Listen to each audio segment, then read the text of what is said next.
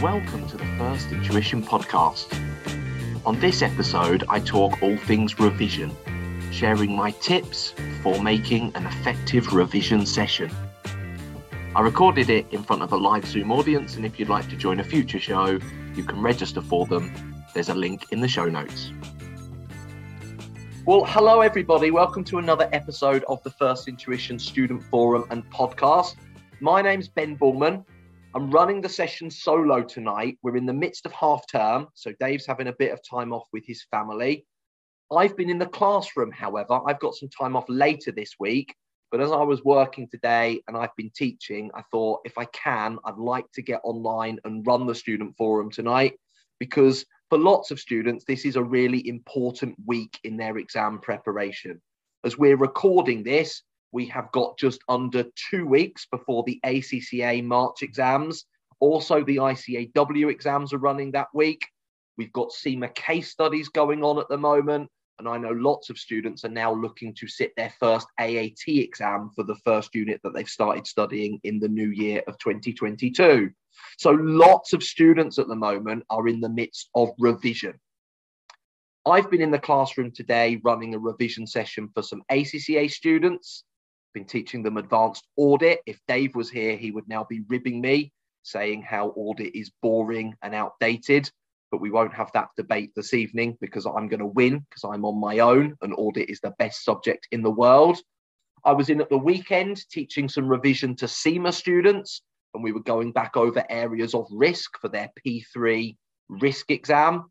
And I know lots of other tutors and classes for revision are running as we speak. So I thought we would join together the live students have got access to the chat box so they can share their own hints, tips, ask questions, or ask for advice. But as I was getting the train back this evening from my day in class, I thought, right, if I'm sitting down tonight and talking about revision on the forum, what are some of the things I would like to share with our students?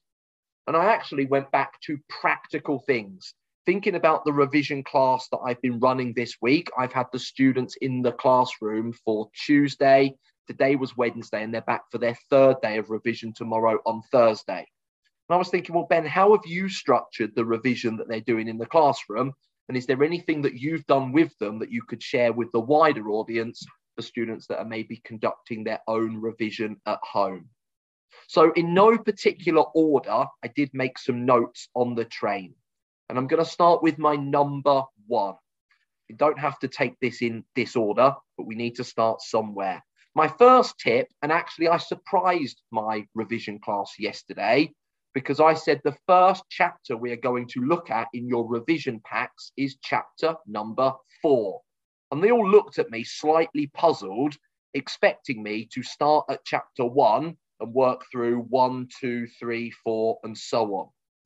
Now, I've been teaching for quite a while, and in my experience in the classroom, when I'm with a group of students, most students are really comfortable and confident with the content of chapters one and two in their study notes.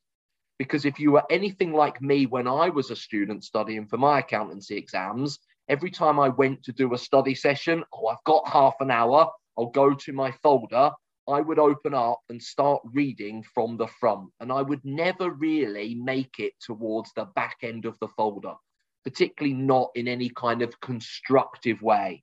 So that's my first tip number one mix it up a bit. Start with the back chapter and work in reverse order when you're doing your revision. Pick a random chapter tomorrow if you've got a revision session and say, I'm just going to go and have a look and do some revision of the things in chapter six. But I think we can get stale and very stuck in our ways if we're going to rigidly start at chapter one and work through. That might work when you are learning the material, but by the point you're at revision, you should have covered everything once. So now you are going back to key areas.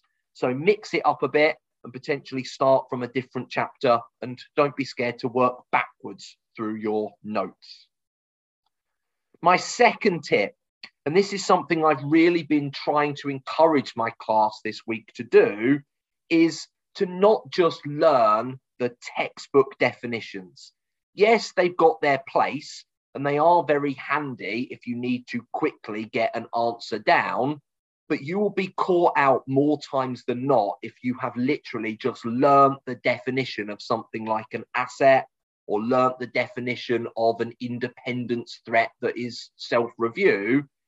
Because if you can just rewrite what the textbook told you, you're probably not going to pick up any of the around that subject and a way of understanding the question. Examiners very rarely write direct literal questions. You might get the odd few, but quite often they are testing your understanding at a higher level than just being able to regurgitate your notes and texts. So, my tip instead of learning off by heart the standard answer definition, try and then explain it. And what I've been encouraging with my class is to go around and say, in your own words, can you explain to me impairment of assets? Or can you explain to me goodwill? Or can you explain to me a standard budgeting process? And actually being able to put things into your own words will really help. That's such a higher level understanding skill, but it will really, really benefit you when you're under exam pressure and the examiner asks something that's not quite as direct as can you define this, that, or the other. So, your own words, write them down, try and pick up key words you don't want to really have a stock paragraph. You want maybe five things within it. And someone's just commented in the chat box the best way to learn something is to actually teach it. I agree with that 100%. I think I am way more prepared for the advanced audit exam, having taught the revision session, than I would have been if I was a student back in the day studying it. I wouldn't like the pressure of sitting the exam. Don't get me wrong. I don't miss actually having to do the exam, but I'd like to think I've now got a better understanding because I've had to explain it in different ways to different people. So if you have got the luxury of someone else studying with you or somebody at home that you can explain things to, please try and utilize that. If you haven't, something else that I've heard students do, and it's quite easy to do now, record yourself, do a little voice note. You can do it on your mobile phone and just record a voice note of you explaining something in your syllabus and maybe pick 10 different things that this week you're going to record a little voice note of you explaining. If you've got it recorded, the benefit is you can then listen back to it.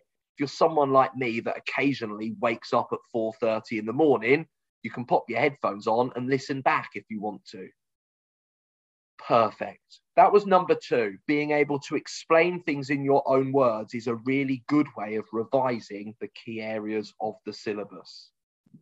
My number three tip think about the time that you are doing your revision over.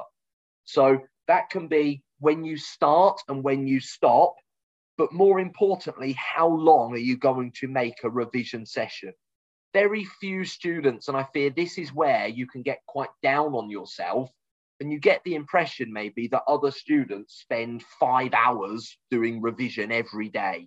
They clearly don't. In my experience, most students are grabbing the odd 25 minutes here, half an hour there. And actually, that's fine.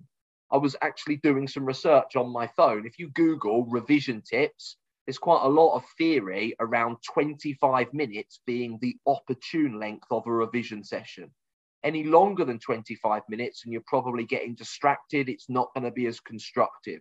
So I saw a couple of papers as I was Googling it on the way home that was talking about 25 minutes, then a five minute break, and then maybe another 25 minutes with a five minute break. A couple of those, and you've got a really nice structure. So I've been doing that with my class. We've been having breaks. But when you go away on a break, yes, go and do something. Put the kettle on, walk the dog, go for a, a, quick jog around the block. But when you come back, the first thing I would suggest you do is just a little reflection exercise on your last study session. When I bring the class back into the room, or say we're now finishing break, the first thing I will do is just go back and reflect on something we did before break time. Whether that be, right now, let's look at the mark scheme for the question we were looking at, or who can remember something from what we were just talking about. And that links me on to my next point. My fourth point, something I absolutely use in every revision class I do, is a recap quiz. I write them, I quite often write them on the train. And something I've started doing with the notes in front of me is just writing 10 questions, short questions that I email to myself. And then I've got them. And three, four days later, I can go back to that email and say, right, oh, I could now do my quiz. You can't really write the questions and do the quiz immediately. But if you can write a quiz when you are studying, email it to yourself and set a reminder for four days' time to come back and do the quiz at that point, that's really good reflection practice. Going back over stuff that you hopefully have learned, but retesting yourself. And I start every morning in class with a quiz. I did one this morning, I did one yesterday morning, and I will do one with the group tomorrow, just recapping 10 questions. I wouldn't do any more than that. And I tend to do them in class a bit like a pub quiz style. So let's go through 10, note your answers down, and then we'll go back and find out. If you can't get an answer, that's when we go back to the notes. Don't start looking it up in the notes immediately go through all 10 and really try and rack your brains, really see is it up there somewhere? Can I pluck it out? Can I remember it? And if you genuinely can't, then it's absolutely fine at that point to go back to your notes and fill in the gaps. But try and challenge yourself to remember your answers to the quiz. Next point talk about timing again, but thinking about when during the week, when during the day is the best time for you to try and make some time for revision. Some people, and I asked my class this today, when do you find the best time for revision is? Some people said mornings. Some people said, I need to get up, I need to find some time and do 25 minutes, and then at least I'm knowledgeable for the rest of the day. I've done my revision for today. Other people said they prefer to do it later on in the evenings. They're not great at getting up, but they need to find the time. Wherever you find that time, the one thing you need is to be disciplined. You need to try and set that time aside. Try and go to a different room. Try and set an alarm. Get Alexa to remind you it's now revision time and get Alexa to tell you when you can stop doing the revision. I know not everybody is in the situation of being able to go to formal revision classes run by First Intuition, but that's one of the big benefits of coming to a revision class. You actually get some designated time where you can come, you can do questions, we can revise as a group. But find out when works for you. And also think about during the week. Give yourself at least one or two days off completely where you do no revision but make sure if you are then setting your revision in the other days of the week that you do stick to it. So, what works better for you? Work it out, look at your diaries, look at your calendars, but put time aside. And I hear a lot of the comments from students I can't find the time. Now, I know we are all busy, but a lot of that comes from you being disciplined and you actually making the time for yourself try and carve out those 25 minute sessions. You'll be surprised if you can get four or five of those in a week. That's quite a bit of time that you can go back over things. My next point is looking at questions. This is something a colleague of mine, Crystal, shared with me today, and it's something we certainly do in our structured revision classes at First Intuition. Go back over past exams. I think that's the best source. And all of the institutes are quite good at giving materials out to students. You'll find them in your study folders as well from First Intuition. But previous exam questions, go back over past papers and attempt them. That's fine. But also, don't just do them and then read your answer. Try and go and get into the mark scheme, the comments that are with that, the model answer that the examiner has written. Not to say yours should look identical to it, but try and see the way it's been structured. Try and associate, oh, because the examiner asked for this, I can see what they now expected me to do was present it in this format. Or this was the level of detail certainly in the model answers we produce, we try to put things in bold that are particularly important. key words or phrases. We don't expect everyone's answers to be identical, but there should be some key themes that are coming up in the good students' answers. So, really do a thorough debrief. When I am doing questions in revision sessions in the classroom, I spend as much time debriefing as the students have spent actually putting their answer together. And I fear when you do questions yourself, sometimes you have a good go at it, but then you maybe only spend two or three minutes just quickly reading the model answer and think, right, that one's done, on to the next one. I think you need to be spending as much time debriefing a question as you do actually answering it. Okay, next point. I can see some fantastic chat in the chat box this evening from students that are sharing tips with each other. I might come back to some of those at the end of the recording to see if there are any great tips in there.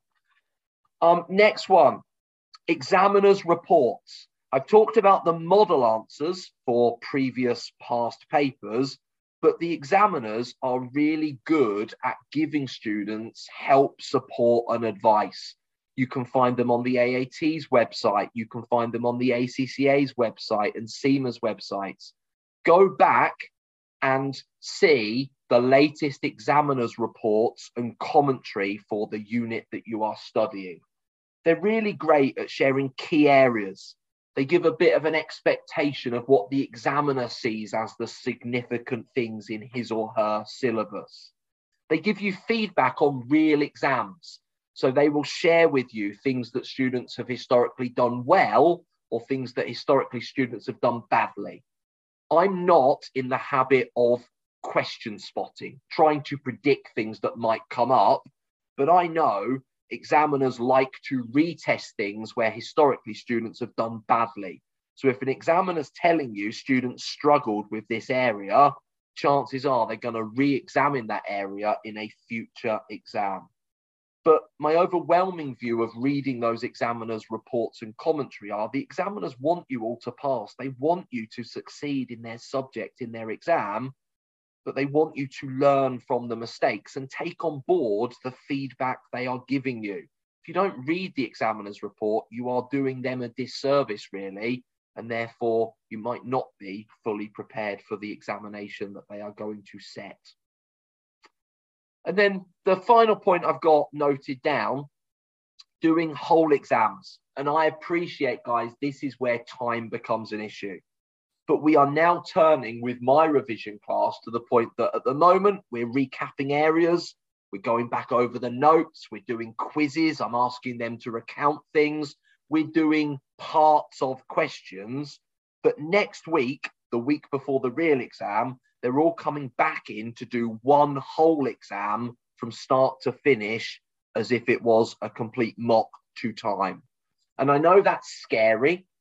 I know it requires you finding the amount of time you need for an actual exam, but I can't tell you how beneficial it will be if you can do a whole exam, at least one to time before you do the real thing. You'll learn a lot about yourself under pressure. You'll learn how you coped with things that you couldn't do, and you're now faced with a blank screen. But can you actually think on your feet? Can you work around the question? can you try and recall things to come up with a structure? You'll learn lots about your time management. You'll learn did I run out of time? Did I spend too long on the earlier parts and then I cut corners, or worse still, missed out a whole section further on through the exam? And guys, it is much better to have that awareness, make those potential mistakes when you are doing a mock exam at home than in the real thing where potentially it risks not getting the marks your knowledge deserves. It risks potentially failing the exam and incurring the cost, therefore, and the stress of a resit. Now, everybody has got the potential to fail exams, but at this stage, my mindset would be, but also everybody's got the potential to pass. And if you can use that for a bit of motivation, inspiration, I know it's hard. I know how hard you guys work. But if you can just keep up that effort and that work rate for another couple of weeks now before you sit the exam, it really, really will help you. It will give you a sense of reassurance. And let's face it, if you do then fail the exam, at least you can say, but I gave it my best shot. I think the thing that upsets students the most is when they fail an exam and deep down they know they didn't prepare for it as well as they should have done. I don't think students are that upset by failing an exam if they think, hey ho, you know what? I did give it my best go. And we will always be here to support all of our students. But what I want you to do is walking into the exam, have as much confidence in your preparation as you can do. And then, obviously, it's down to you on the day of the exam. Let's have a look in the chat box because, as I alluded to, I'm getting some lovely messages of people sharing things. So the first thing I'm going to mention is an app. Looks like it's a free one called Quizlet. If you haven't come across this app called Quizlet, suggest you search for it. I guess you can download it onto your smartphone or onto your tablet or onto your computer. But it looks like something that will structure mini quizzes for you. So if you've got some areas you type in, it will come up with some quizzes and you can then use those. So go and check those out. I think quizzes are a great way to cover lots of content quickly and reassure you of areas that you do now know or areas that you need to go back to. Um, got a comment there about examiners' comments, and I've talked about their benefits, that they are something that are widely promoted by the professional bodies but you as students have to go and dig them out. You have to go and find them on the ACCA or the AAT website. So please, if you do nothing else after finishing listening to my podcast today, go and download, search online for the examiner's report for the exam, the unit, the module that you are currently studying. Got a nice comment in the chat box about the use of flashcards, something I see in the classroom students doing making their own little flashcard of notes. Something I used to do when I was a student. I would like to write three or four points on a card and then build up a deck of cards. Great because you can take them with you. Great because you can pop them in your bag. If you've got a train journey coming up or if you've got 20 minutes on your lunch break at work, you can pull out your flashcards and go through them quickly. They're great because you can pass them to somebody else and get them to test you. And they're great because you can shuffle them up and then generate things in a random order. And that's something you've got to get to grips with. I think it's one thing going through your notes and doing questions as you cover chapters, fine. But in the exam, things come in a bit more of a randomized order. So shuffling the deck of your flashcards and then dealing a few out and saying, right, how can I deal with these when they're coming at me in a slightly randomized order is a great piece of exam preparation and a lovely tip. Use your tutors for feedback. Myself and Dave have mentioned this on many episodes of the forum and podcast. We work with some exceptional people, some people that are incredibly talented in their areas of expertise that they teach in, but also are genuinely nice people. They want to help students. They will be willing to share their time, to give you support, to review work you are doing. So don't feel you are being a burden or you are wasting their time. Reach out for help and support. I've taken in a question from my class today, which I'm going to mark after we finish the forum later on this evening, just because I'd like to give them feedback. And the tutors at FI want to give you feedback and help.